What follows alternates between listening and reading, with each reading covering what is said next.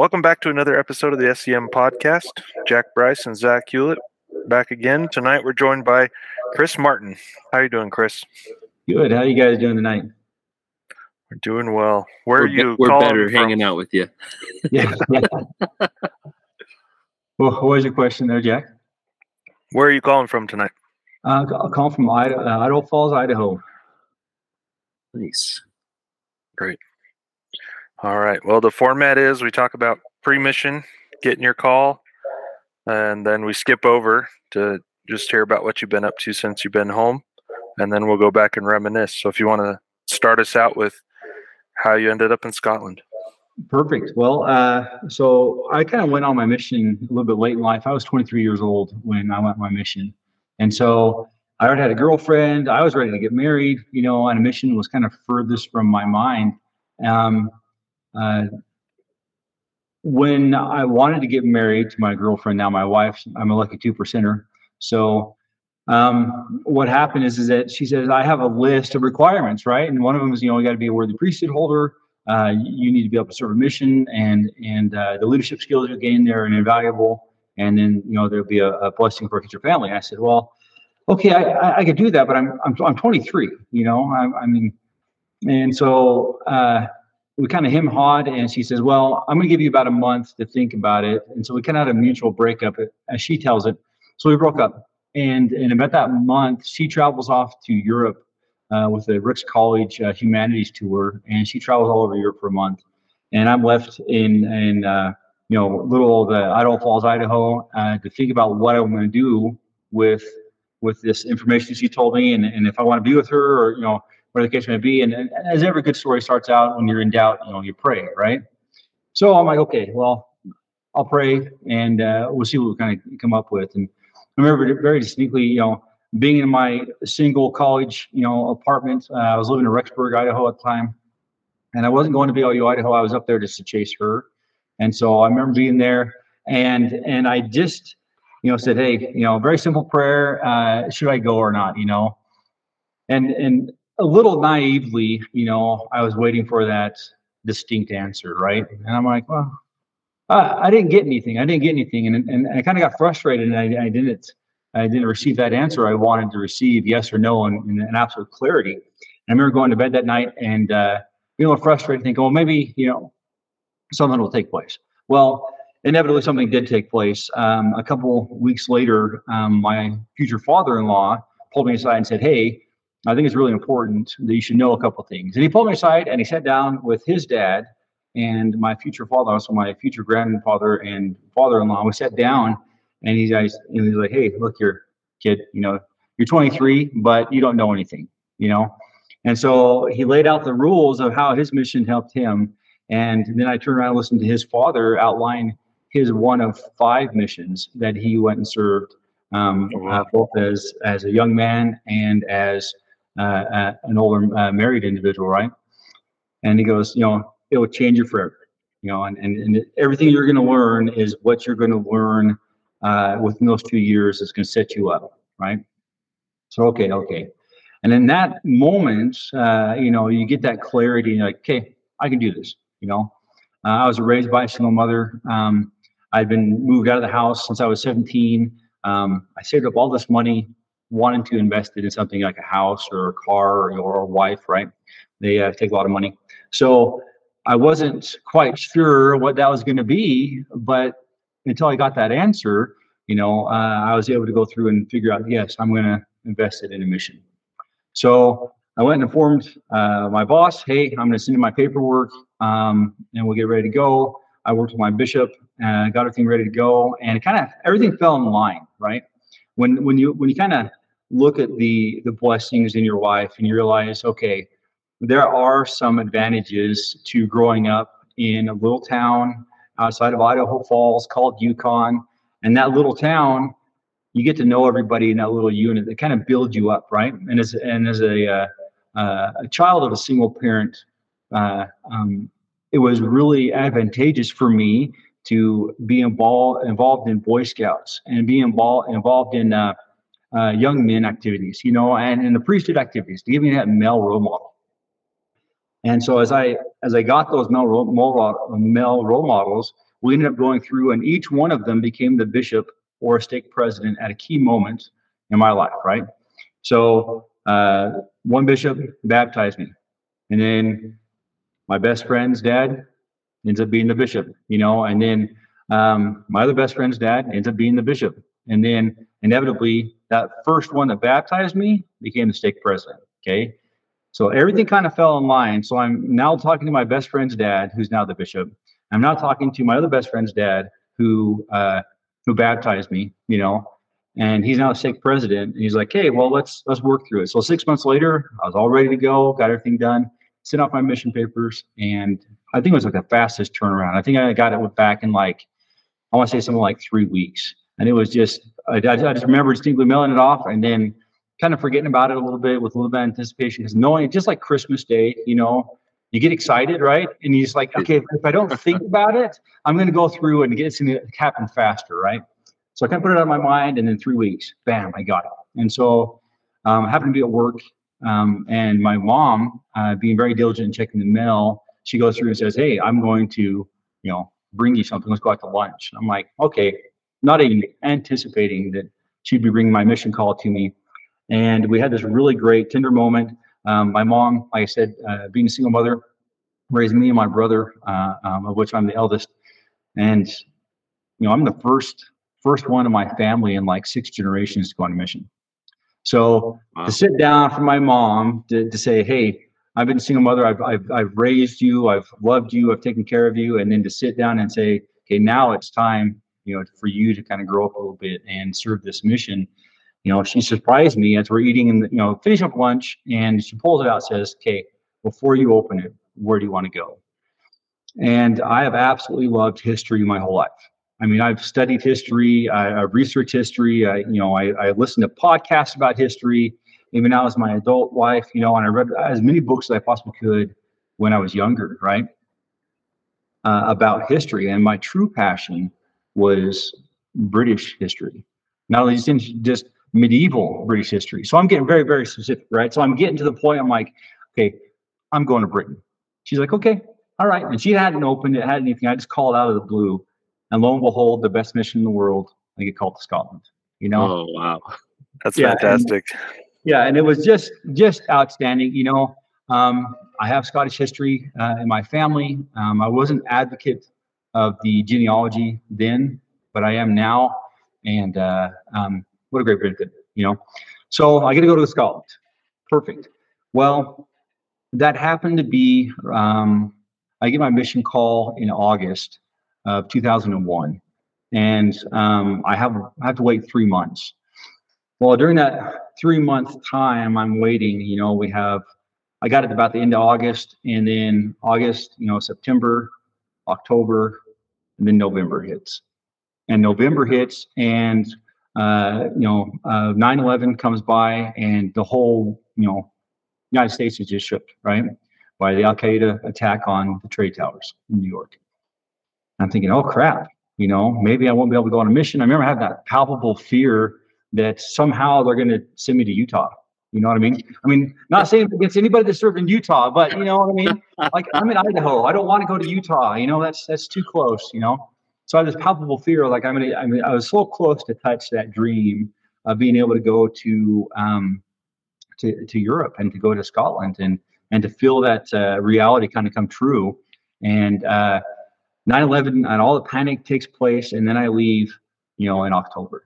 And I remember getting on the plane, and this is the first time in United States history that we've changed our whole outline on how flights and the airport functions. You know, yeah, we had a security check, but it wasn't big. I mean, I remember flying to Phoenix as a kid, where I where I grew up, uh, to go through, and literally you would get on the plane, and everybody could sit there in the terminal waiting for you, and the next thing you know, okay, plane's here, okay, see you, bye. You know.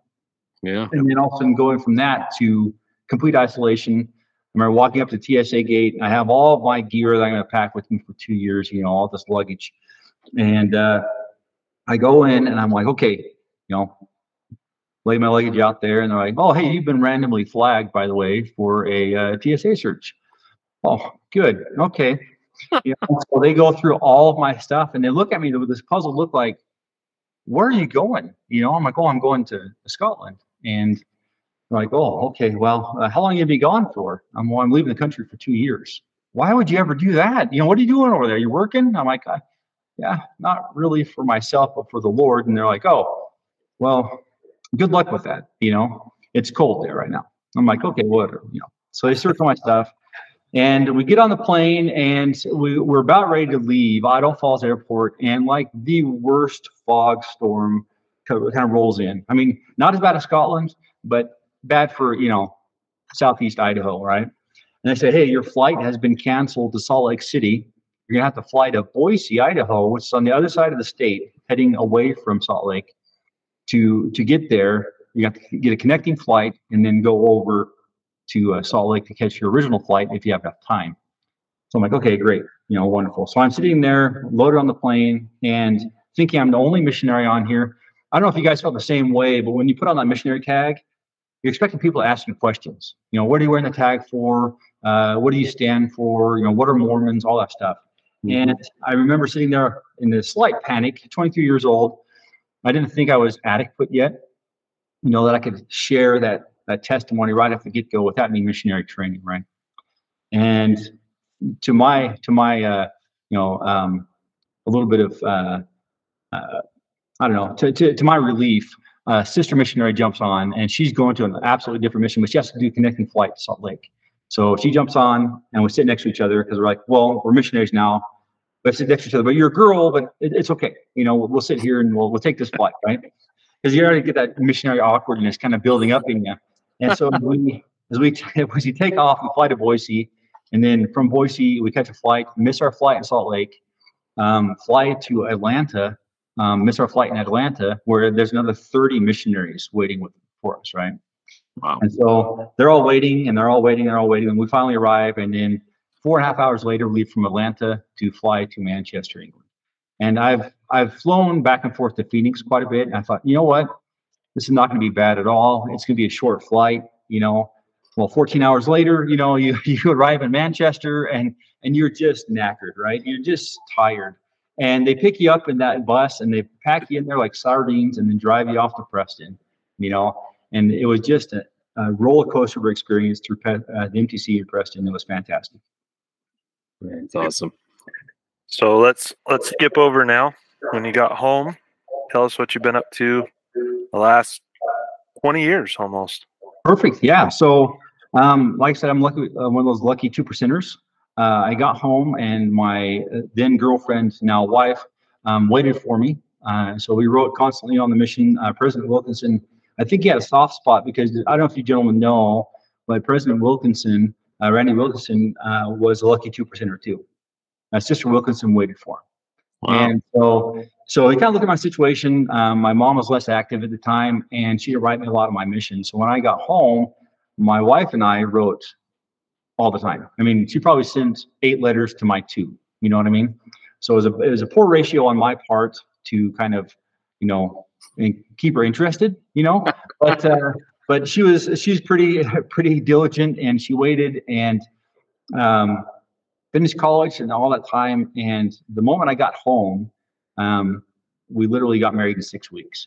So she Whoa. was close to getting ready to be married. She didn't care at that point if I said yes or no. She just needed to groom, right? So she had everything ready. And so, you know, I'm glad she said yes, you know, but uh, we get married and we get married um, December 30th. And so to get married December 30th, my wife's birthday is the 28th our anniversaries are the 30th, and then New Year's, and then my birthday on the 21st of January.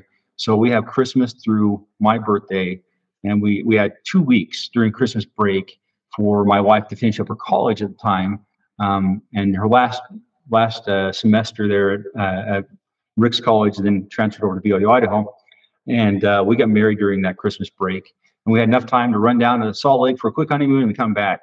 Um, fast forward beyond that, uh, we literally um, we have four kids, fantastic kids. Uh, my oldest is uh, 16 years old. His name is Seth.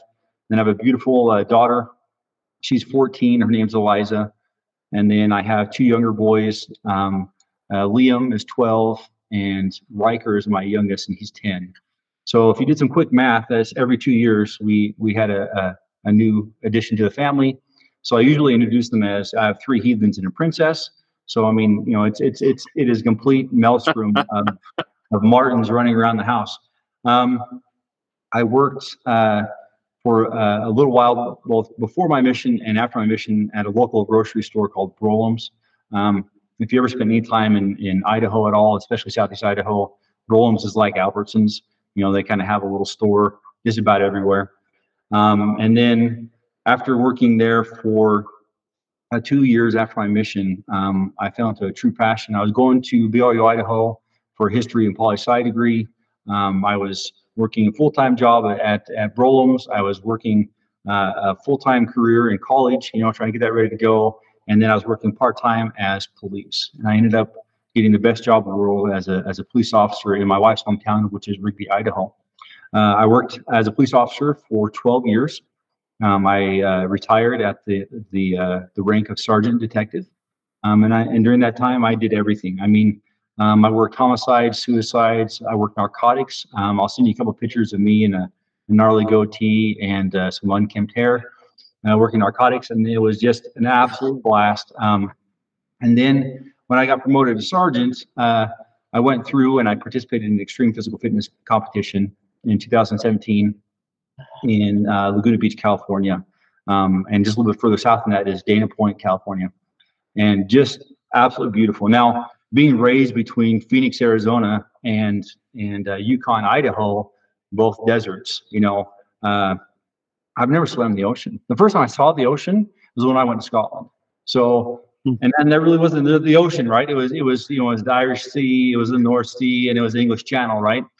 Uh, but it wasn't really the ocean. So I get out the Pacific Ocean, and part of this competition, uh, like I said, is, is an extreme 38 hour physical fitness competition where you don't sleep and you you go through and if you have to eat you know you, you're doing push-ups to eat you know and you kind of go down take a bite come back up and chew in the the up position as you rest you know.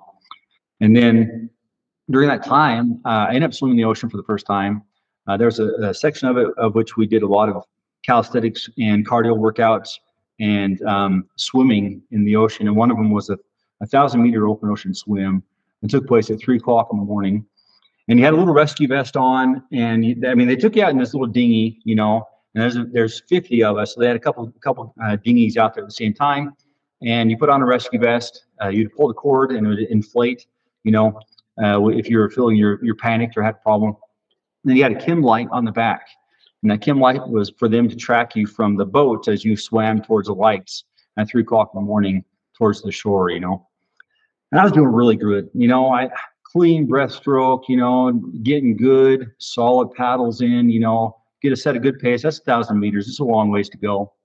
And uh, I've never swum in the ocean before. That was really my first experience of actually swimming in the ocean. And uh, about, oh, maybe 10 strokes into my swim, the, the guys on the boats are like, hey, by the way, uh, there's sharks out here and it's generally about 3 to 5 a.m. is when they feed. That's when they're the most active. And so I went from that good solid swim pattern to a full-on doggy paddle. You know, sheer panic sets in. You know, I'm I'm a 12-year police veteran. I think I figured I got all this, but but really, what it comes down to it is that you know I've seen what lies beneath. Right? I've seen Jaws. Okay. You know, and growing up in the desert, you know, you, you can't you, you can't just let that go Okay. And so he says shark, and I'm like, oh crap, you know, full on doggy paddle. So I probably swallowed about three gallons of seawater and and uh, finished the competition. You know, and I, I'm feeling great. It was in November when I went, and by December and January of the next year, 2018, um, I just had this like three month long flu. You know, I just couldn't get over, you know, being ill, and I and my heart was racing out of control and all that stuff. And and uh, so I remember very uh, uh, uniquely, I was, I was getting ready to go on a night shift, and and and law enforcement is really brutal because you would work in my department. You work 16 days of days, having four days on, four days off, four days on, four days off, right? And then you turn around, and then you would work 16 nights of nights, having four days on and four days off until that eight cycle would be done. And every 16 days, you go through that cycle. Um, about ready to go to nights. And uh, I said, look, I'm just feeling like crap. So my wife's like, you know what? I'm going to drop you off the doctor's office. I'm going to do my visiting teaching, and uh, we're going to go through and, you know, tell the doctor to give you like a, a C pack or a Z pack, whatever the uh, the common, you know, take care of your flu type Yeah. idea. And so I go through and I'm like, sure, you know, no problem. So she goes off to do her visiting teaching. Um, there's a traditional just snowstorm happening in, in Rigby, Idaho at the time. And I go in there and they hook me up to an EKG. And I was I was 38 years old at the time. And uh, the doctor's like, huh, the EKG is broken. Let me get the other one in here. So he gets the other one in here and puts it on there and goes, oh, uh, let's get you to x-rays really quick. And without any explanation, you know, he just kind of moves me from room to room and we do all these procedures. Uh, and and then he goes, you know what? I need to send you to a specialist for a cardiac specialist. So I'm like, I'm 30 years old. What do you mean a cardiac specialist? You know, and uh, ends up uh, the determination is that I ended up getting what's called a viral cardiomyopathy. Um, that means I was introduced to the common cold or flu that I've never had before, one of the strains. Just like COVID um, has multiple strains, you know, uh, you have Omicron and, and, and whatever else that come after that iteration, right?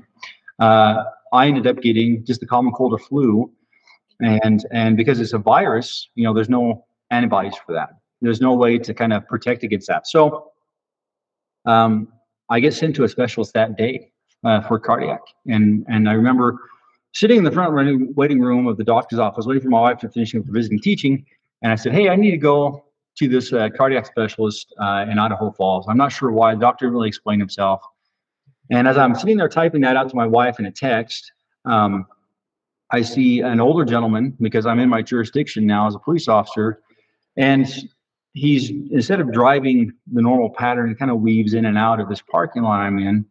He decides to flatten out this S curve and go over all this, you know, uh, yard decoration that's now covered in like two feet of snow. And as he goes over this, he gets stuck high centered right on this rock, you know. And I so I, I'm like, ah, crap, you know, this old guy's not going to get his pickup truck out, so I'm going to go out there and help him out.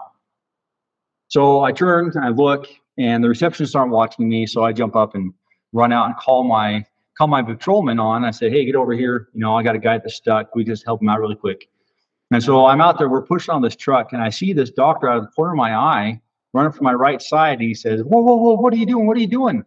I'm like, "I'm getting this guy out of the snow. What do you mean? What am I doing?" He's like, "No, no, no! You need to come back inside, or I'm going to call you an ambulance." I'm like, "What do you mean? I call me an ambulance?" Well, what he didn't explain to me then that I've learned now, um, I ended up having what's called an ejection fraction. So there's a golden ratio for your heart, okay?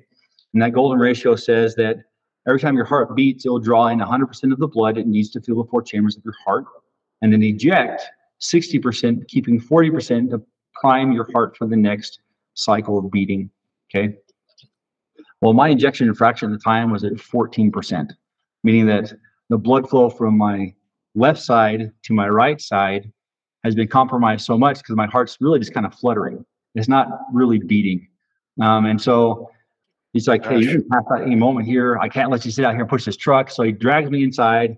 And my wife comes up like an hour late. And I got the, the cardiac specialist call me up saying, hey, you know, what's what's the deal? And uh, I said, I'll, I'll be there right there. My wife's coming to pick me up just now. Well, she ends up getting stuck because of all the two feet of snow. And if you can imagine, you know, uh, a visiting teacher and and her companion, you know, out there trying to dig out frantically. My wife not knowing what's going on because I haven't communicated to her, and so we show up to this cardiac appointment uh, late and find out that I uh, um, have a compromised heart um, because of this virus. And so um, I, uh, uh, fortunately, I was really blessed. Uh, the departments I, was working for, I built up uh, right around the vicinity of like 5,000 sick hours, hours. So I built up 5,000 sick hours, and I had vacation time on top of that. And so um, three months off. I was on oxygen for three months. I went through my first heart surgery where they put in a full-time defibrillator. Um, and then uh, after that defibrillator was put in, then I went through my second heart surgery um, to put in uh, mitral valves.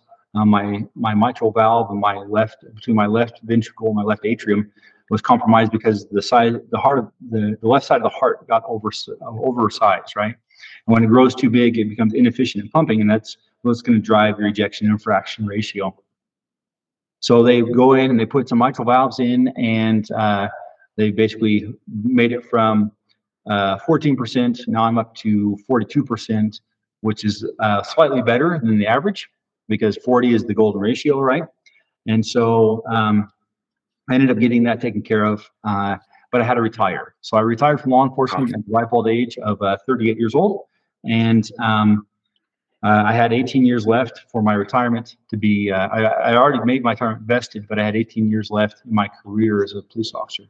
So over the next five years after that, it's now 2023, and I got the greatest blessing in the world. My wife's a school teacher.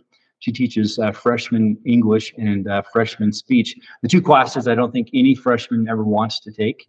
You know, both of those. And uh, I got the, the, the best email. My wife says, "Hey, I got this email for a new job position opening up at the Career Technical Education Center um, that's affiliated with the, the the school local school district here." And they're like, "Well, uh, why don't you apply?" And so we applied and we figured out what we're doing and and everything like that. So now I teach law enforcement at a high school level to juniors and seniors, and it's been a complete uh, blessing for me because you know when you when you do something so passionately you know and, and you feel that that's that's my calling. That was uh, that's what i was meant to be. I mean uh, you know seeing all those neds in scotland you know and and getting in the couple fights i did with the, the local scots you know uh, really said okay i can do something about controlling people's attitudes and all that stuff and help kind of change the world for the better. So it was nice to go through and now be able to teach on the level of uh, high school to get these young uh, students interested in law enforcement. So That's awesome. That's awesome. Yeah, Wow. that's great. So now you got me scared. I'm 38 and thinking, "Am I- am I okay? I'm not doing any crazy uh, swimming in the ocean though. Man, right, yeah, yeah. Stay away from the ocean. Intense. Uh, it, it turns out that uh, the ocean does have germs. So oh man. You probably got more germs because of how much water you did swallow. I mean, goodness gracious. that's right. you know, I always thought that salt water would not carry germs, but you know, I was wrong. Yeah. Wow. what a story. Yeah, that was. That's Wow. great. And it's great to hear about your family and how things are working out for you there. That's that's Perfect. wonderful. You know, So- my oldest son, uh, he's 16 now, and he takes my class for law enforcement. So he's he's getting excited for a career in law, law enforcement. So That's cool. Cool. All right. Well, now we can go back. You can start, you know, with the MTC. You told us about getting there, of course, but uh, you can start there. You can start in the mission, however you want. Just walk us through areas, companions, whatever you want to talk about. Time's yours. Perfect. Well, uh, after we arrived in the MTC in Preston, England, uh, it was like walking on cloud nine the whole time. For me, as a history nerd, you know, it was like, oh, this is the best experience. You know what I mean? And uh, I remember being bused to the MTC about 11:30 at night, um, and the temple is just beautiful. And I'm thinking, okay, well, where's the MTC? Because I mean, you, everybody else that's had the experience of going to the Preston and uh, not Preston, but the Provo MTC. And they talk about, oh yeah, the tree of life and all this stuff. And I'm thinking, okay, well, it is what it is. Everybody's gonna have to do it, you know. And and uh, we roll up, and I, I'm thinking, well, where's this building at? Because you see pictures of the Provo MTC. It's massive, right? It's huge. Yeah. And and you roll up, and it's just this very nice, you know, maybe three story. I can't remember if it's three story or four story, just down from the temple. I mean, a short little walk uh, in a nice gated area. And it, it just, I remember uh, rolling up thinking, okay, I can do this. This is going to be easy. You know, this is, this is going to be like totally worth it, you know? And uh, we go in there and there's just 19 of us, you know, 30 of us start in Atlanta. And then as we land in Manchester and do other things, you know, they kind of go off to different areas, different missions. But 19 of us get to go to Scotland or rather to the, to the MTC experience. The Uh, right MTC. And as we as we roll in there, um, you know, you, you had 14 hours to get to know everybody on the plane. We all sat next to each other, you know, and uh, just uh, a- a wonderful experience. I think uh, some of my best memories. Um, everybody talks about, oh well, the food is nice, right? Um, I just love the fact that I was in Britain and in you know in the in this opportunities to to live here and ex- experience everything they had to offer me. You know, um, I love the accents. I thought, oh, great, Scotland's going to sound just like this when I get out of the MTC. And you get to practice with all these nice, polite English people, you know, and they do everything that they possibly can to help you out, right? And I remember getting on the bus to leave 19 days later. You know, you you go through all these experiences. You know, there you're you're you're jet lagged. You're trying to get used to the time. You're eating, you know, very bland food. You know, I I, I missed all my spices. Southwest and then you know and in the West Coast or the west west side of the United States. So I'm missing all that, you know. Uh, but other than that, great experience. I remember getting on the bus and we're on a, this big massive tour bus to take us to the train station in uh, in Preston there. And we get on the train, we lug all of our stuff in there, and it would look like we just literally uh, uh, came out of like um, you know this this big massive bus. We're all dressed in dark suits you know, overcoats. It's, you know, bucketing down rain. And we look like we're a, a bunch of mafia members rolling out, right? And we get on this train, and everybody kind of instantly gives us all this room as we're throwing like luggage after luggage after luggage, you know, of the uh, select individuals that get to go to Scotland with us, loading up this train. And we all sit down together. We're chatting and talking. We're excited to be on the train. And we're literally like a few stops down the road from uh, Liverpool and the train comes to an abrupt halt and the conductor walks down the train screaming at everybody get off the get off the train get off the train. We're on strike. What? Okay we're, we're nowhere close to scotland you know Oh and i goodness. know at that time you know I, i've looked at the map right?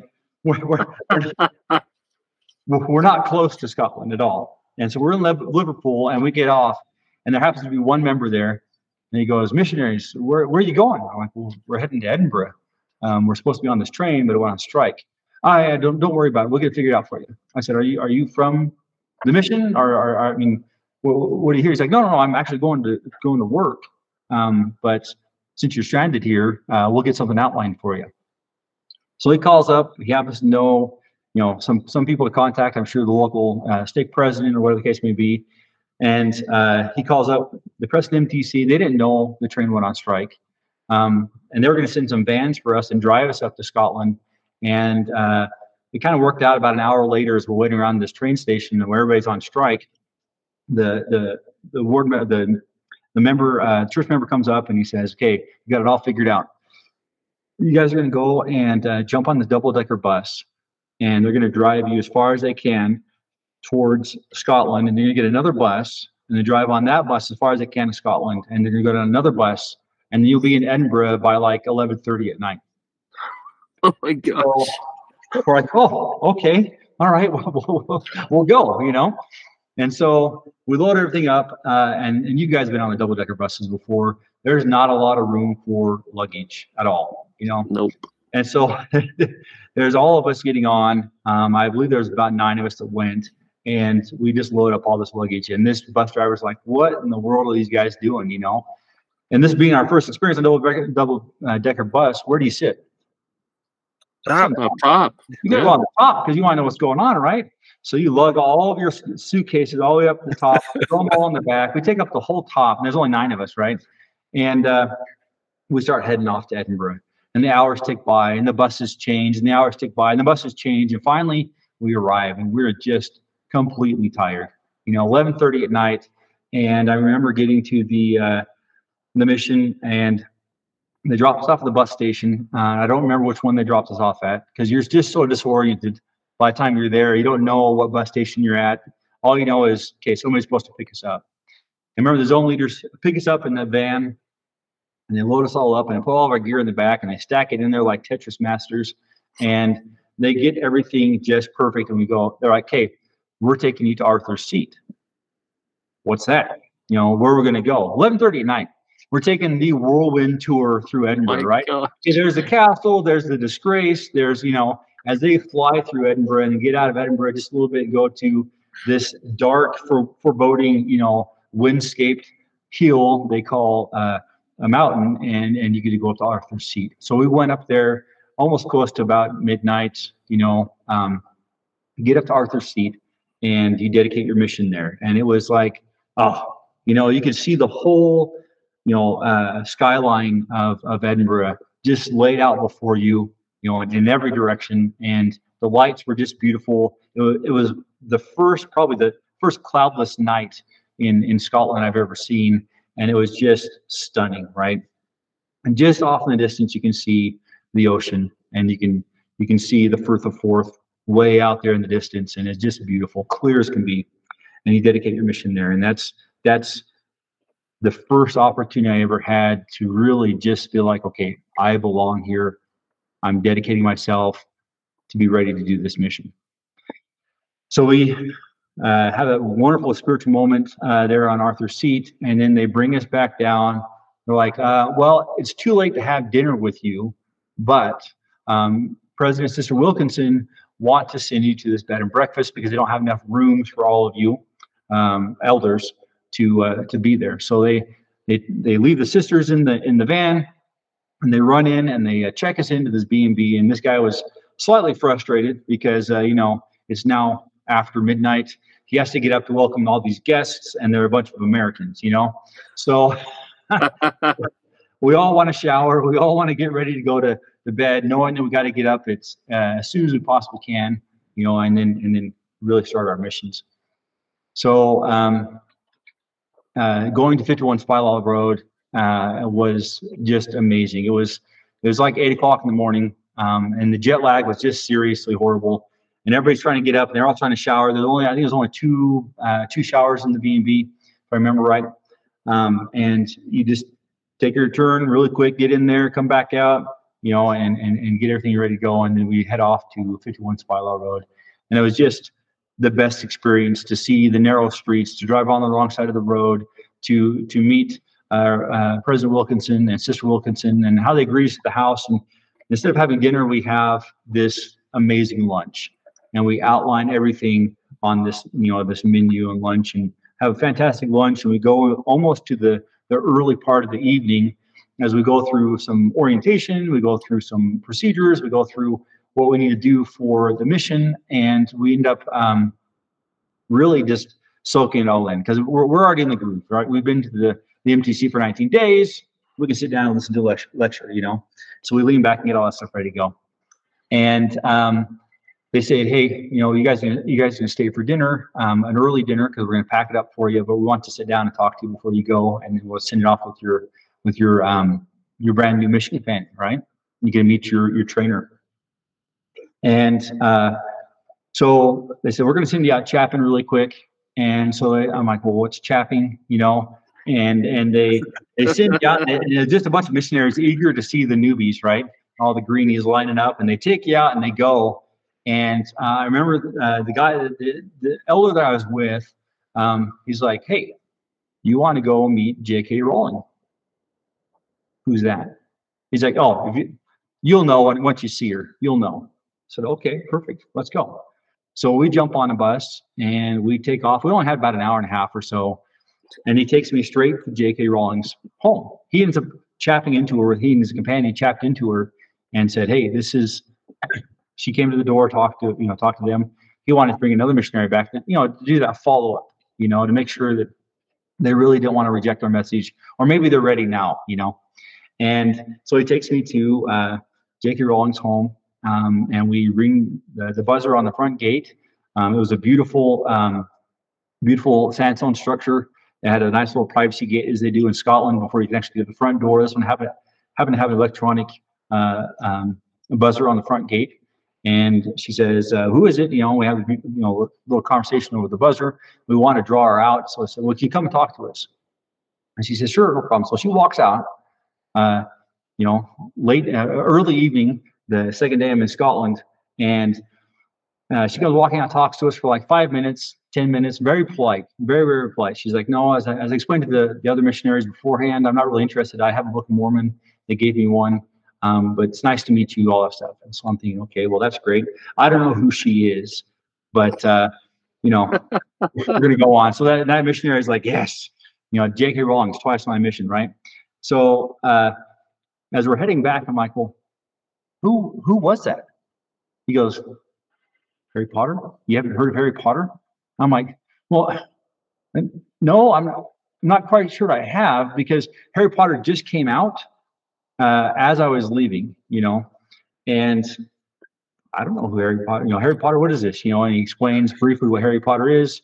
And so I've wasted now my 15 minutes of fame meeting the one famous person face to face at their house as a missionary. So, so shortly after we go to uh, all of that, we you know we get assigned, and my very first companion is Del Levesque, and uh, what an outstanding individual he was. Um, we had so much in common. He was from Arizona, from Mesa. I was from Phoenix. You know, uh, originally uh, born in, and, and then we moved later there later uh, from Phoenix to Ucon. But um, outstanding opportunity to to meet Del Levesque and to be brought back to um. So we got to stay. My first uh, area of my mission was in Irvine, on the uh, west coast of Scotland. Um, and what an experience! You know, you, you, you take the the train from Edinburgh to Glasgow, catch the exchange, and go from Glasgow to Irvine.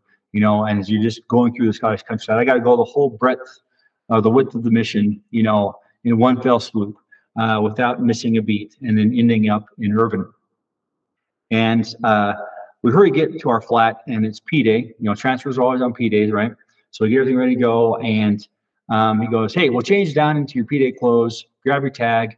Uh, we're going to go out, and we have um, an opportunity to go teach, but we have to be really low key. These are these are a, a bunch of American um, college students that are going to the local university over here, and we just ran into them, and we became some good friends. So just dress really casual. They don't want to be scared away by all this, you know, missionary stuff. Okay, all right, no problem. I'm I'm getting nervous, you know. Uh, I've never taught before, you know, other than practicing the MTC. And so we go over there. Well, lo and behold, ends up being that we're heading over to um, Brock Hansen and Dustin Clough's um, flat uh, in Saltcoats. And we get over there, and uh, there are two missionaries that are out there already, and there are zone leaders. So here's uh, uh, Elder Hansen, Elder Clough, and they thought it would be absolutely hilarious to to see if they couldn't prank me into teaching a first discussion uh, underneath this guise as American college students, right? So we get over there all all the way through, and I was kind of sucked into it at first. Um, I get halfway through the first discussion, you know, awkwardly reading through the discussion pamphlets. I know, um, I don't know, Zach and, and Jack. I don't know if you guys uh, had the discussions, or did you guys have the teach my gospel? Yeah, I did. started. I started with the the six, and then switched to preach my gospel about halfway Yeah. through. some a little bit of pure, you know, pure uh, gospel teaching doctrine right there. but uh, we, uh, so I said, get halfway through the first discussion, and they're like, "We can't take it anymore. We can't take it anymore. We're we're your zone leaders, you know." And they they'd made me a complete uh, Scottish dinner with haggis and neeps and toddies and oat cakes, and that's what I had second night in Scotland, you know. So I get hit with culture right off, and a little bit of comedy and and lifelong friendships, you know, absolutely just Awesome. awesome. I find out that uh, you know Dustin's from Arizona, and you get a chance to really just enjoy, you know, talking about home. And they'd been out a little bit longer uh, than I had, and it was just fantastic uh, opening to my mission.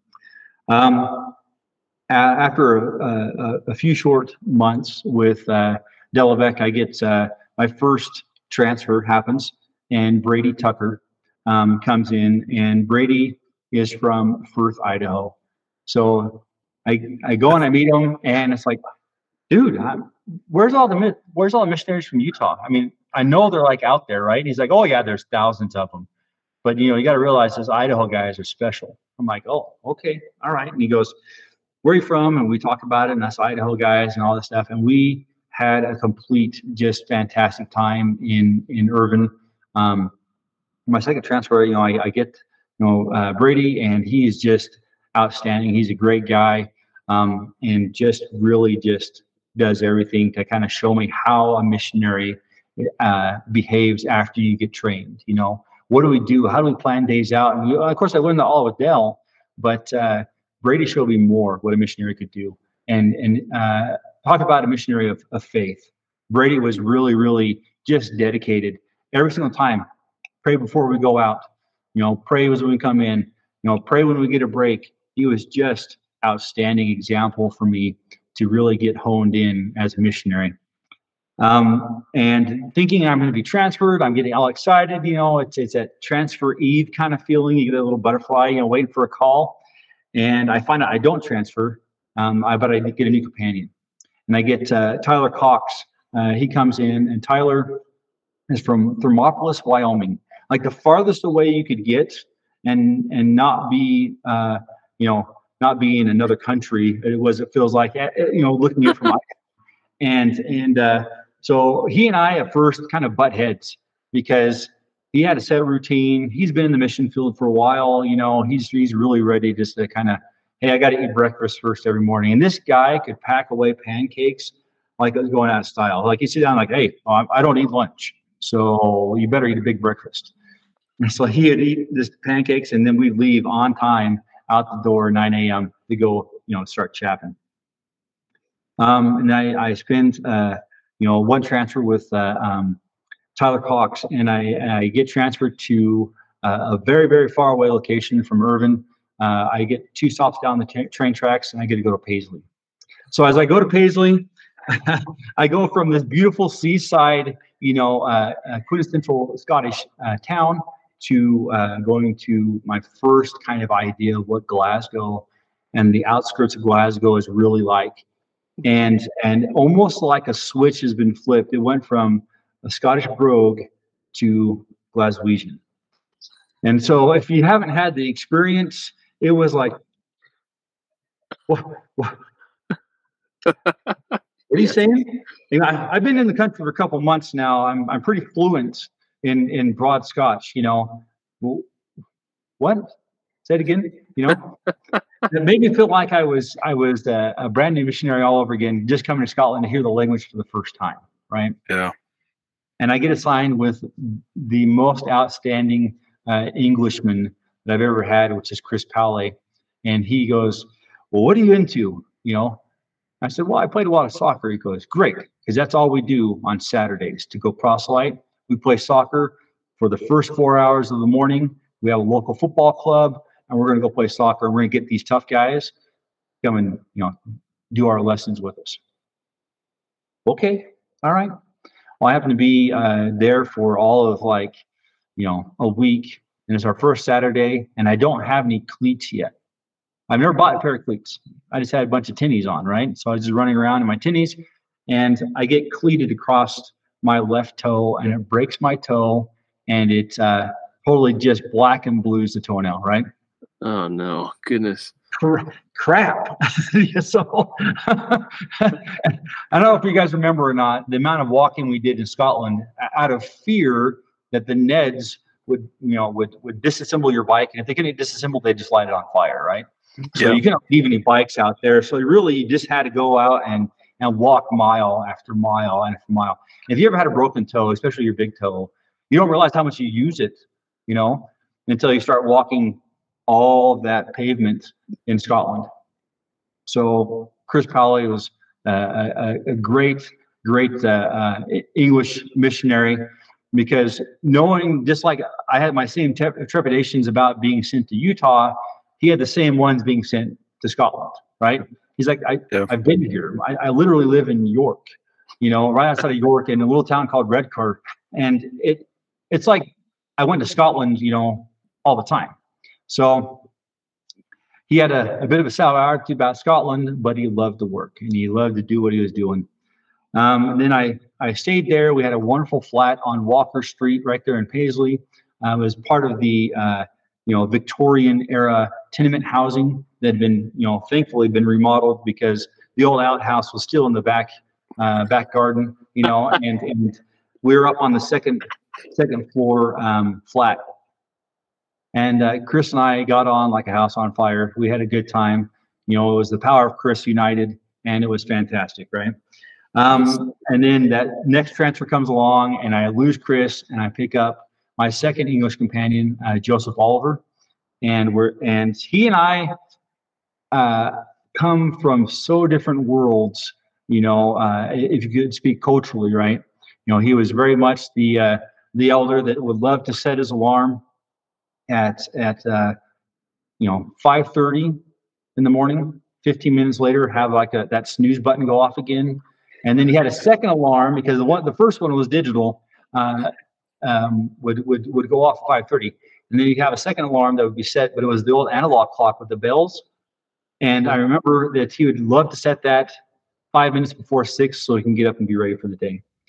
And I'm one of those on time, very prompt individuals. That means if I have to be up by six, I'm going to get up at six. You know, if I need to be in bed at this time, I go in bed at that time. So I was very on time um, to t- keep, you know, those mission rules, you know, and try to fulfill as, as much of that as I possibly could.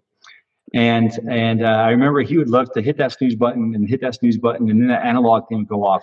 Well, like a month and a half of this going on, you know, it's just 5:30, 5:45, and then the analog at six was just driving me bonkers. And so I'm like, that's that's it. I said, you know, Oliver, I, I love you, you know, and, and I remember you you you define um, your companionship talks you used to have with your companion. And you sit down, and, and then uh, later on, of course, we know that as uh, you know, define the relationship with your wife, right? and how that works and how it's yep.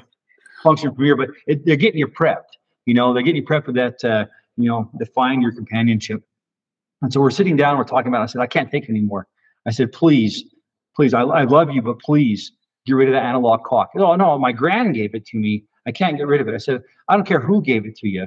Said, a month and a half of all these delays, and then all of a sudden at six, I get the analog rude awake. I said, absolutely not. You know, let's let's let's work on this. So we worked on it for a little while, and it just wasn't getting any better. And so I told him one night as we're we say our prayers, and we're ready to jump into bed, our separate beds, and I say, look, Oliver, please get up at six.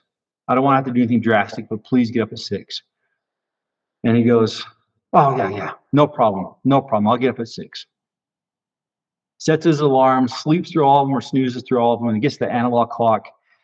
And being on the second floor, I I don't know what came over me, but I grabbed that stinking analog clock. I opened up our shuttered window and I threw it out in the, out in the clear open, and it's still ringing.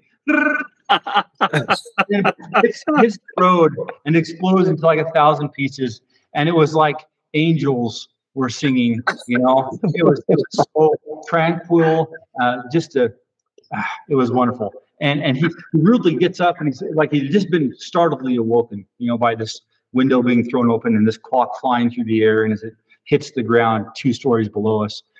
And he's like, Martin, what did you just do to my clock? I'm like, I'm gonna buy you another one, but we're not gonna redo this whole scenario. I need to get your attention. I want to sleep until six. The mission says six. That's it. He's like, oh, and he, I remember him being so mad at me that he called up the mission president. I said, President Wilkinson, he just threw my clock out the window, and my grand gave that to me, and he's going off about his clock. It, it wasn't anything special. I think I don't remember the. Uh, um, do you guys remember the catalog store? You could walk in and you can look through the catalog, and you, yeah. and you walk up to the desk. That's what it was. It wasn't like you know, it wasn't engraved, you know, from Grand to you know uh, Joseph Oliver. It was just one of those clocks, and I just threw that thing as hard as I could uh, probably one of the happiest moments on my mission to the next month and a half, you know, really to sleep and, enjoy that, you know, half an hour before six.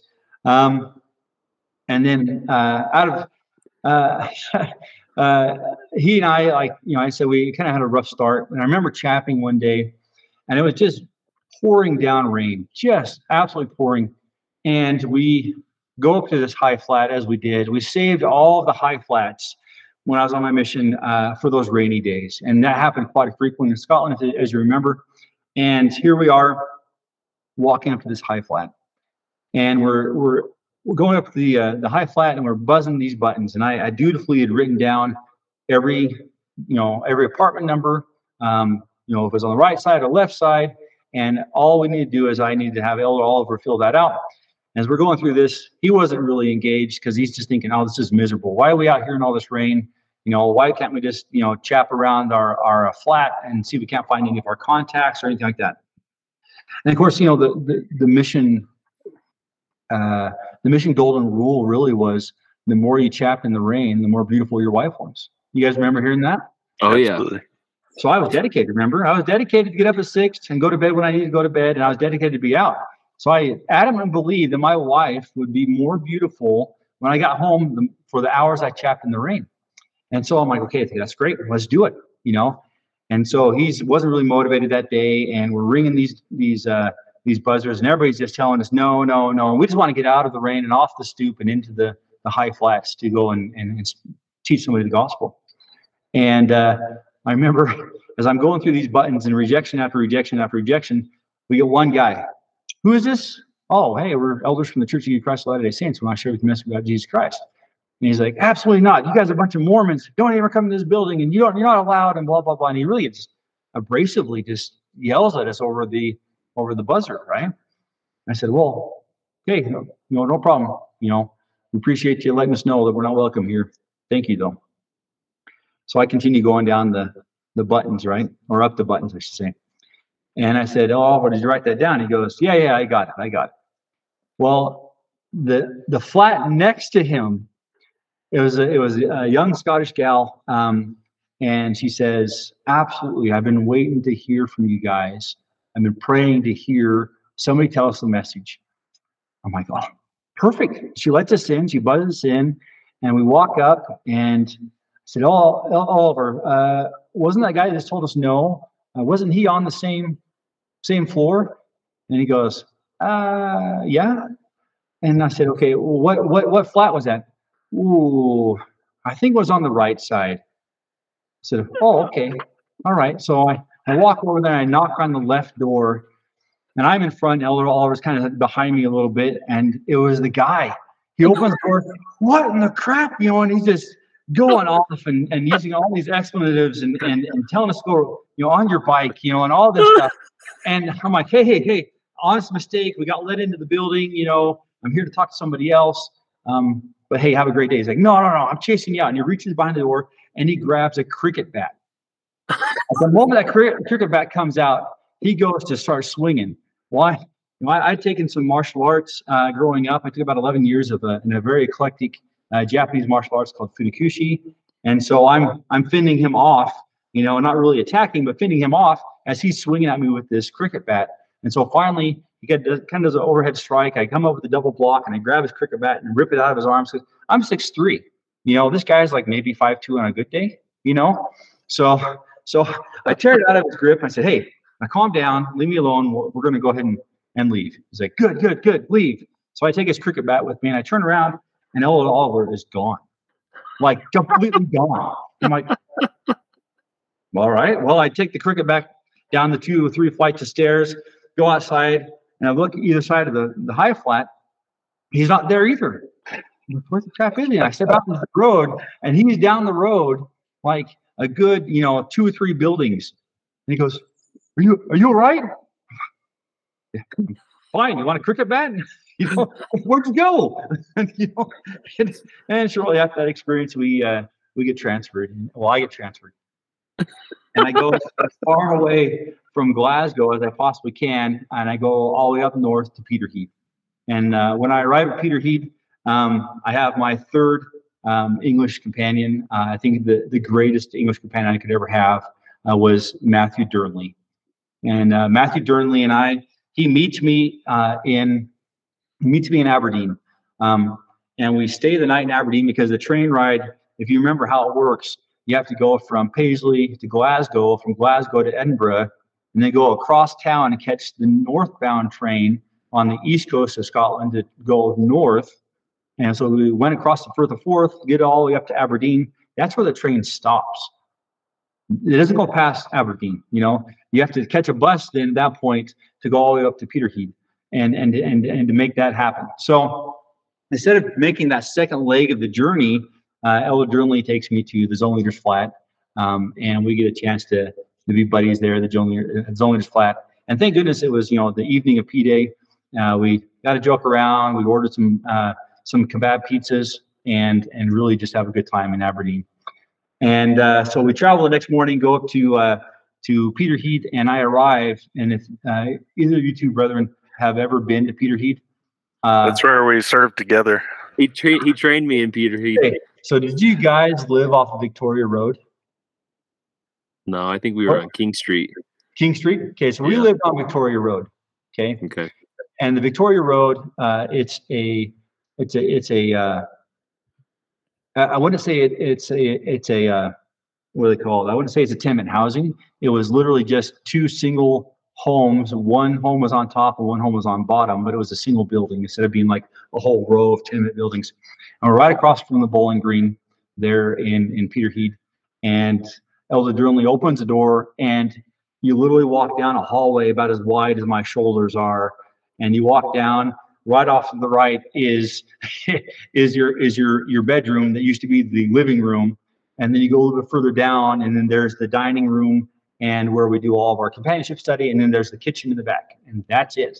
You know, like and then a small bathroom that had a a, a sitting bathtub. If you hadn't had one of those experiences in seeing bathtub, very unique, very unique because you, you sit down below ground and so you step into it, take a shower, and stand on the stool.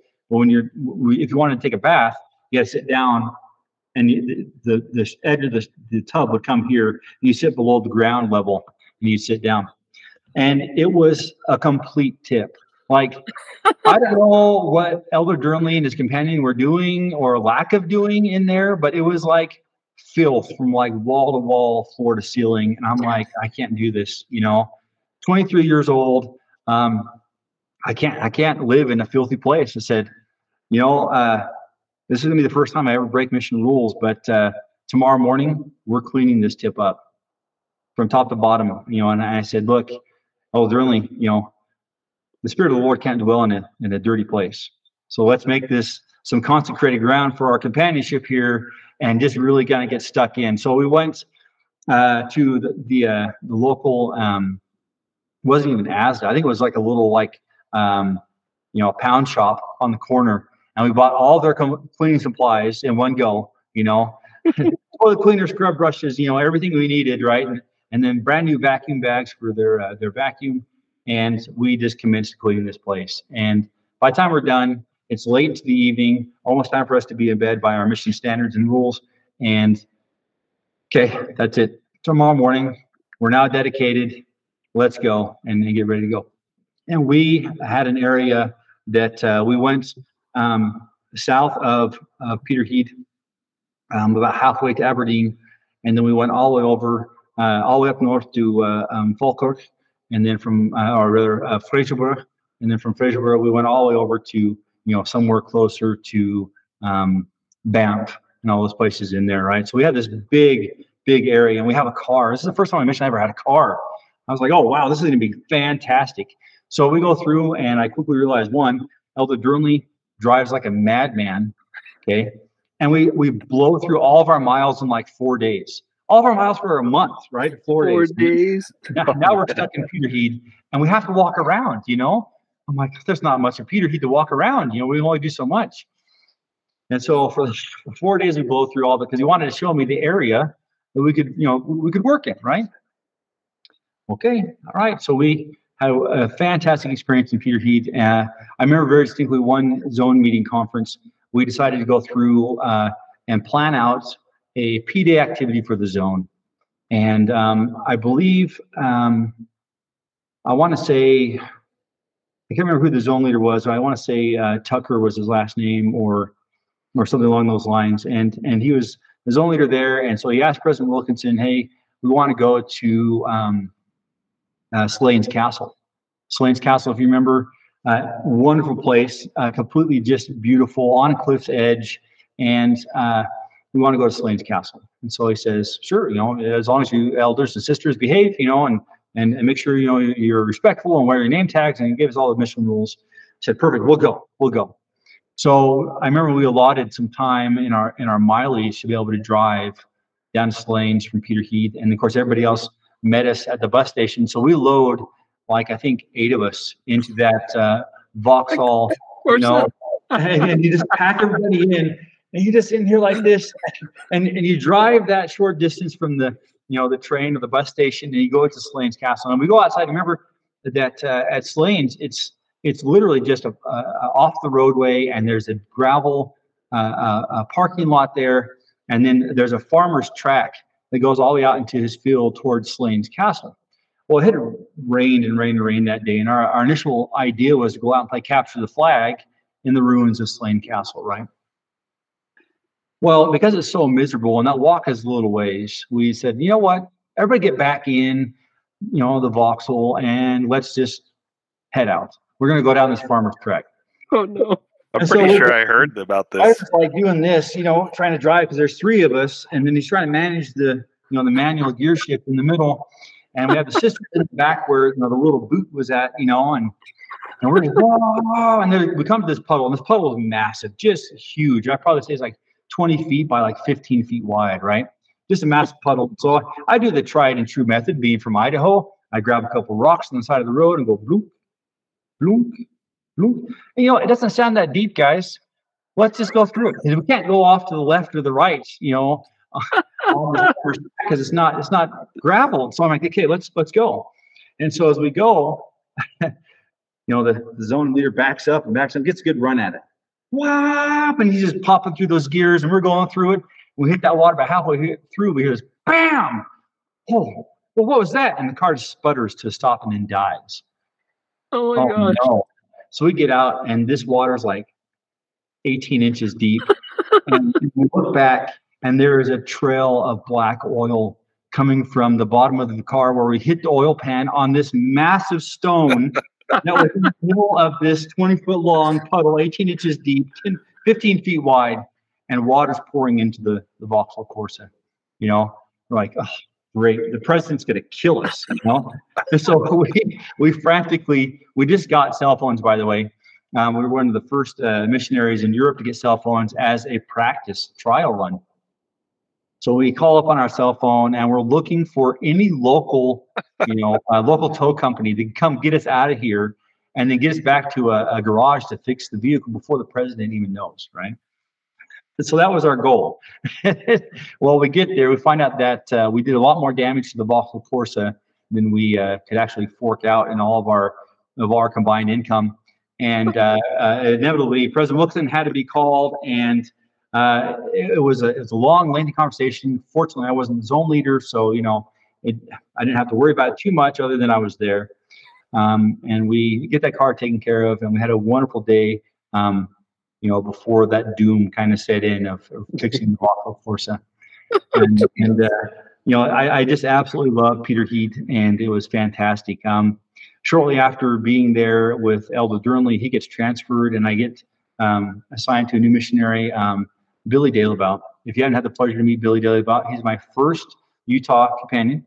Um, I was really kind of excited because I thought they were like, you know, really prevalent, and he ends up being the uh, the mythical unicorn. And I thought at that time, oh, hey, my first Utah companion, perfect. You know, we can we can talk, we can share. Well, uh, Billy plays guitar like exceptionally well, and I remember that we would spend many a P Day Eve, uh, you know, right before bed playing guitar and just enjoying, you know, hymns or any music that we remember how to play, you know, and it was just a great experience with him. And we worked and worked and worked really hard um, to go through and really meet um, a really special guy. Um, uh, um, Alan Keith is his name, and Alan Keith, uh, just heart of gold, but uh, just wasn't just a uh, you know a very outgoing, physically kind of guy. So he was he was kind of festively plump, and and I wish I could contact him again. I haven't you know I have no idea how to get in hold of him, but uh, he wanted to be baptized, and I remember he had these like rabid like ferrets that he would go hunting rabbits with and hare with and these ferrets were eating themselves and I mean all kinds of crazy stuff. But he was just a great guy, you know, just really big. He was about uh, 420 pounds or so, big guy, want to be baptized. We taught him all the lessons. We called it the zone leaders. He was ready to go. He talked to the zone leaders, went through his zone leader interview. Um, yeah, let's let's baptize Alan. Awesome. So we go in there, and I remember uh, going to the church house, um, or rather the lack of church house there in Peterhead. And I was I went to the bishop and said, "Hey, do we have like an XXXXL uh, baptism uh, uh, onesie?" He's like, "No, no, we don't have anything that big." Okay, all right. Uh, could we find somewhere that has that size, or could we get something ordered? And we want to make this special for Alan. You know, I really worked with this for like two months, going through the lessons. Had a lot of great questions. You know, had wonderful spiritual, spiritual experiences with him, and um, we said, yeah, we can make that happen. So the bishop at the time ran down to Aberdeen uh, to the local ASDA there and picked up the biggest white clothes he could possibly find. And we brought them up to Alan, they fit. And we said, great, perfect. Well, the baptismal font that we ended up um, using, uh, we had to go to the Stake Center for in Aberdeen. And Alan, like literally, I'm in there and he's in there and I'm against the wall. I'm like, you know, my 190 pounds, you know, trying to to make room for Alan to get in. And, you know, we had a wonderful experience of baptizing him, but because he's such a, a big guy, you know, I go to I go to baptize him and and they always have an elbow sticking out. They're like, no, you, got full submersion. Okay, can we have some more water? You know, can, can we help something out? You know, and Alan's laughing this time, and we're kind of giggling about it, you know. And they finally finally get him dunked, and this the smile on his face was so sweet. Mean, it was so nice to see that, you know, finally that was, you know, my opportunity to to make this contribution to my mission uh, to bring one soul to Christ, right? And so, uh, just a sweet experience, and it was it was so nice. Um, shortly after that, I ended up moving about as far away as I possibly can and transfer. I go from Peterhead to Dumfries, and I arrive in Dumfries. And after that harrowing journey of coming all the way back down from the north and uh, changing multiple chain trains and getting to Edinburgh, and once I'm in Edinburgh, um, I get picked up by um, Ian Campbell, one of the uh, most outstanding members uh, at the time in the church that I just had opportunity to meet. Um, and he lived in Annan. And we were living, and when he was living in Annan, uh, he came up and he picked us up in his car and and and got got me all the way down with my brand new companion. And my companion, uh, first companion right there, uh, ended up being um, Kevin Nelson. Uh, I'm sure you guys know Kevin Nelson. He helped kind of organize the uh, the SEM reunions and do all that stuff. And he was a president for a while. I don't know if he still is. I haven't got the letter uh, for the last one just recently yet, but um, Kevin's just excited to be there. He's excited to be with me. We're excited to be working together, you know. And uh, he ended up being my second missionary and companion from Utah. I think these guys are great. What, what was all the stigma about all these Utah missionaries? You know, and it should be just easy, right? and so we go through and we we travel all the way down. And the first place we stop off is um, Brother Campbell uh, was a, uh, a retired firefighter, and he uh, responded to the Lockerbie um, disaster um, that took place and, and, and where the uh, the plane uh, full of Americans and everybody coming to Scotland, uh, rather taking off from Scotland, blew up. And and uh, he was one of the first responders to be there. And so he took us to the Lockerbie Memorial Site, and we get to see all the the names of the Americans and everybody else that lost their lives.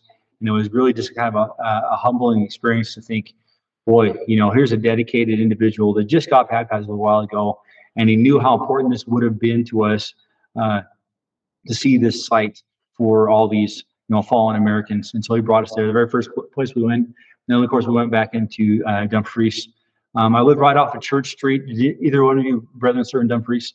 I did. That was my did first you? area. So I, I, I, probably wasn't in there very long after you. Ian was the ward mission leader when I was there. So. Oh yeah, absolutely. Yes, Ian was there. So, um, did you live on Church Street when you were there? Yeah, in that like basement apartment. Yeah. Right. Right, right, across, right across the way from the camera obscura, you know. And uh, we go into this deep, dark dungeon because remember they only had window at the front, window at the back, and that was it, you know. And uh, I just absolutely loved Dumfries every minute of it. I met, uh, I got a, the chance to follow up um, Elder. He just left, and I replaced him uh, coming into Dumfries. And the Copeland family there was fantastic. Jill Copeland and her husband Grant just loved them to death. Uh, Jill was a, a, convert to the church. Elder Gordavich uh, baptized her, and I got to follow up and do all those follow up lessons with her. And I get we just come to love the Copeland family, and and uh, really just love the kids. You know, uh, love them as as as you know you know great members of the church, and and just really excited to be there. And um, I think I had the most fun on my mission in Dumfries. Um, you know you, you get a chance to meet such down to earth people. Um, nita crichton was there. Sister crichton was just wonderful. She was like the grandma you always wanted from scotland you know? She always made sure you were well fed and taken care of and all the biscuits and all the snacks and the treats and all that stuff. And then you know good proper meals on sunday after church you know and just really took care of you really just had the opportunity to make you very welcome to the ward. And Nita Crichton, uh, still good friends with her on Facebook, and and you know just loved every minute of it. Um, and then after uh, um, Kevin Nelson, then I had Ben Fowler.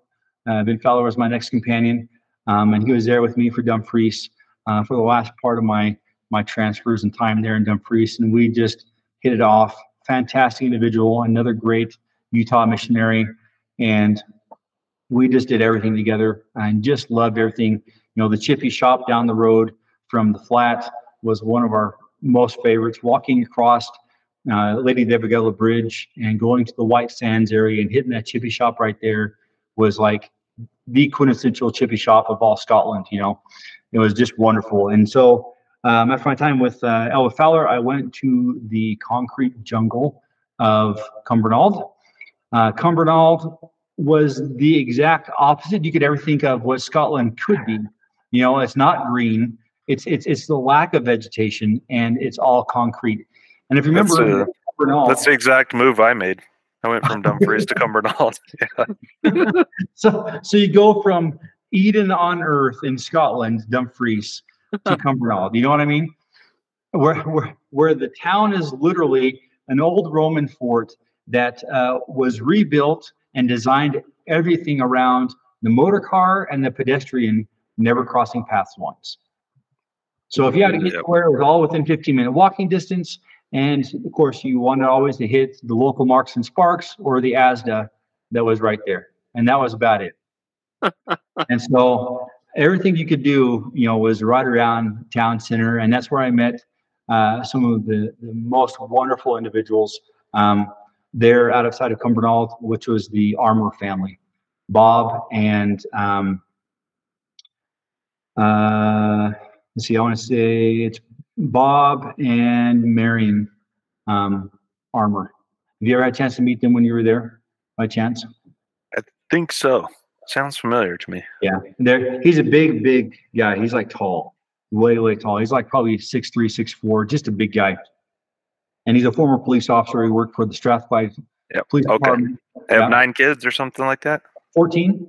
14 yeah a ton a ton especially for scotland and that was like unheard of right we're like what yeah. what's going on here i mean we always kind of joked around that the catholics had the most kids but when the Armours came along boy they just knocked that out of the park right um, and just wonderful warm welcoming family he was always interested in what we're doing, always excited at what we're happening and, and going on, and um, and all the kids. I mean, I think at least once every other week he would check up on us as missionaries and say, "All right, elders, call up your mission president. We're going to Stirling Castle. We're going to take you there on your P day, and uh, you know, my wife and I we're gonna we're gonna go and treat you guys to lunch, and we just really appreciate and love you, you know." So he'd do that once a week and really just spend time with his family uh, we ended up baptizing his uh, daughter, uh, brother, his daughter-in-law. Um, uh, his uh, daughter-in-law was Natalie Black, and she got baptized. We got to convert her and to, to, baptize her, and really kind of bring that family as his son later on married Natalie. Uh, and we got to experience that wonderful, again, that sweet moment of, of baptisms in Scotland. we didn't ex- get to experience that very often, you know we we were we were one of the missions that was like you know one in ten missionaries would get a baptism you know? And so what a sweet moment i could have too you know? And so we had a wonderful opportunity to bring natalie to church and have a strong family to support her. And we just absolutely i, I just absolutely loved uh, Cumbernauld despite all the concrete despite being you know an ugly area in scotland amongst all the green. And shortly after that um, Hey, before you move on, Chris, who is your companion in, in Cumbernauld? Oh, my first companion in Cumbernauld was um, Ryan Doan. Ryan Doan. Uh, Ryan uh, ends up being a, another missionary from Utah, and I, I, I finished out strong with uh, um, Ryan, and then right after Ryan, I, we had one last transfer, and it was uh, Kyle Leet was my last companion in in uh, Cumbernauld, and uh, boy, you know that Kyle could work. He loved to walk, but he was not fast. He was not fast. I'd be walking along. I'm 6'3, I have a long gait, and Kyle didn't have that blessing. He would just walk as fast as he could on his, you know, shorter legs because this guy was he was built. You know, he was. He, I think he played uh, either rugby or American football, and he was just a big guy. But he just had these unfortunate short legs.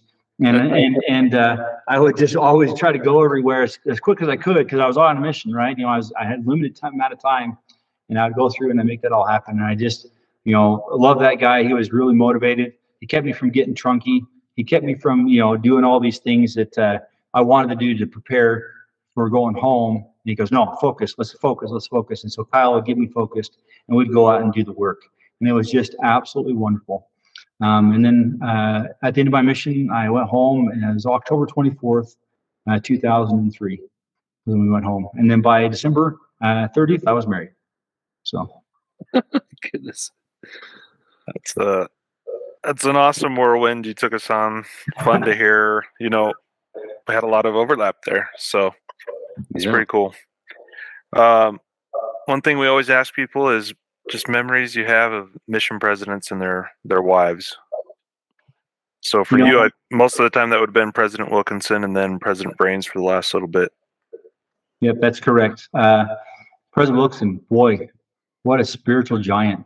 You know, when you first look at President Wilkinson, you're like, oh, he's not a very big statured individual, but spiritually, he was just a giant. I remember just meeting him, and and he always wore the classic "I'm living in Scotland now" sweater underneath his his uh, you know suit coat. Um, I don't think I, I think he was like half the guy uh, for the amount of sweater that he would wear, you know, going anywhere. And he was just so warm, so loving. And, um, uh, you know, I watched your guys' podcast uh, when you interviewed uh, President Wilkinson and Sister Wilkinson, and it just brought back just wonderful experiences being there on the mission and having him just kind of love you, you know, for who you are and, what you did. And what a great opportunity that was. I have nothing but respect and admiration for that man and his beautiful wife, you know.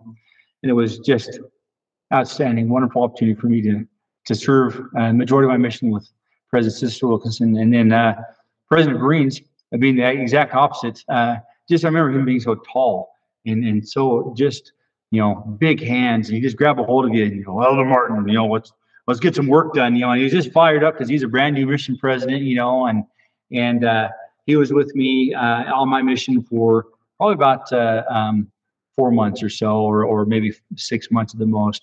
And he was just always, "How's that work going?" You know. And I remember he even came by to our apartment one time, like out of the blue, unannounced. And thank goodness it was P Day right before we just cleaned the flat, you know. and he just comes up. I'm just checking on all my elders. You know, how you guys doing? Where's Sister Breens? Oh, she's in the car. She doesn't want to come up. I'm like, all right, good. the toilet's not clean. Don't look. You know. it was just a great experience to to really kind of have that uh, that that unique change. Know, somebody that wanted to be involved in the mission and and and be right there with you, and you wanted to almost climb in the trenches.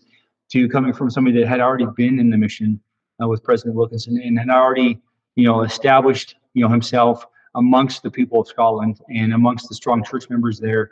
And he was an individual that was known, you know, and President Breens wanted to make that known that he was ready to do the work with you and and to really be involved. And so to serve with both of those mission presidents was a blessing for me.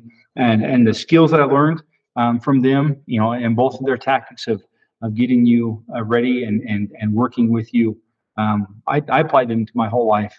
My life in in in law enforcement, my life as a teacher now, you know, to be you know kind, soft spoken, but when I needed to, I could step up and say, "I'm President Breens," you know, and and really take control of that situation, right?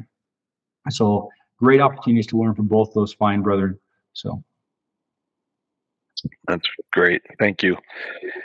And uh, any other missionaries? I mean, you went through the list of companions, some people you served around, but any anybody else you want to shout out from the older older than me generation that we need to get on here? Yeah. Um, yeah, absolutely. You know, uh, I want to give a shout out to uh, Dennis Granavicius. You know, uh, what a what a fantastic guy for coming uh, from from Europe, speaking not a lick of English, and then trying to make himself understood to us missionaries uh, as he spoke his native language, you know, with a little bit of English mixed in. Um, you know, uh, uh, I would I would love to to call out, um, you know, um, oh uh, Reynolds uh, his last name. His first name is. Bear with me two seconds. Um, Adam Reynolds. Adam Reynolds was uh, another fantastic Englishman that you get a chance to, to hang around with and and to just to really you know pal around and enjoy your time in the mission together and uh, just a fun guy. Um, and then lastly, I'd always want to just uh, uh, to to call out um, you know Chad Piersky. Um, Chad Pierce and I became really good, really good friends. We started in the MTC together. We went all the way through. Though I hadn't served uh, with Chad, um, we always kept in touch. We'd always make that, you know, hey, where are you transferred to? Okay, all right, I'll give you a call. Give me a number when you get a chance, you know. And we'd always go back and forth and call each other up and see how our week went or you know what was going on. And we just kept in touch. Uh, and even to this day, I call him up, hey, dude, what's up, dude? And that was my catchphrase for everything, you know, dude, what's up, dude? You know. And so we'd go through and talk to each other that way all the time. And now, even now, he, where he lives in, you know, in, in, in Boonsville, Missouri, um, call him up all the time to say, hey, what's up, Chad? What are you doing, dude? You know. Um, Cool. but this has been a great experience, absolutely great experience. So Yeah, we really appreciate you taking the time coming on. This has been it's been awesome for us, and just hearing, you know, through the years where people served and who they served around and with, and the the legends of Scotland, right? So absolutely, it's great. You're Yeah. you're more important to us because you're our brother in Peterhead. Mhm, mhm. that strong connection, you know, even down to Yeah. Dumfries and Cumbernauld, you know. So, but uh, uh, you know, one of the things I want to bring up to you, the very first time I'd ever seen icebergs was in Peterhead, coming off the the, the North Sea. Uh, it was in the middle of January. And remember the lighthouse out out there on the Lido? They Yeah. would sit there and spin Yep. and spin. Well, we were always showing that picture. I don't know if you guys had a chance to see the picture. Uh, I think it was back in the 60s or 70s. They had this huge wave come in, and it just completely covered the lighthouse.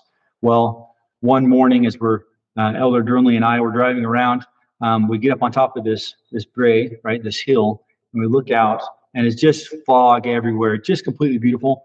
And the fog has has made little green islands everywhere. And as we're looking out, you know, beautifully clear day above, all this fog down in the glens, and you look out across, and there's this iceberg just floating off in the distance.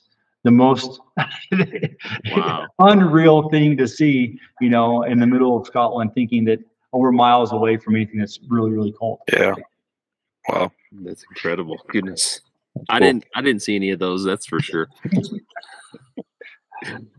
oh wow. Felt like I was living on an iceberg, but No, I never yeah. saw. Yeah. the, the smell of sheep, uh, the sheep and fish.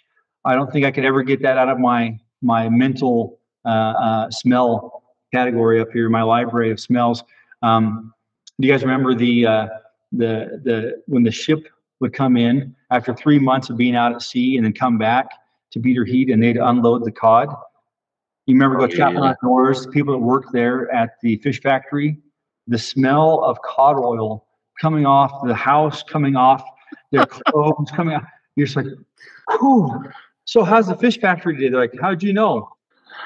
Well, I don't want to be rude, but that's pungent. Oh wow. Yeah. Yeah. I, I mean, I do remember the smell. It was definitely a unique one. Every time you drove into town, it was like, yeah, we're in Peterhead. you know, especially living right off there uh, on King Street. You know, where we're on Victoria Road, it was a little further out. We are next to a bowling green. It was on the edge of town, heading to the west. But Kings Road was right in the middle, the middle of Yeah. Peter That's the main main thoroughfare there. Yeah, we were like, I don't know, three buildings off that massive roundabout. But uh, yeah. that was a busy street, yes, it was. especially on Friday night. Goodness gracious. well, Chris, we've really enjoyed having you. It's been awesome to get to know you through your mission experience. And obviously, we had some commonalities. So it was really nice to have you. And we just love you. We're grateful that you're our brother in Scotland. So thank you for coming on and sharing your experience with us.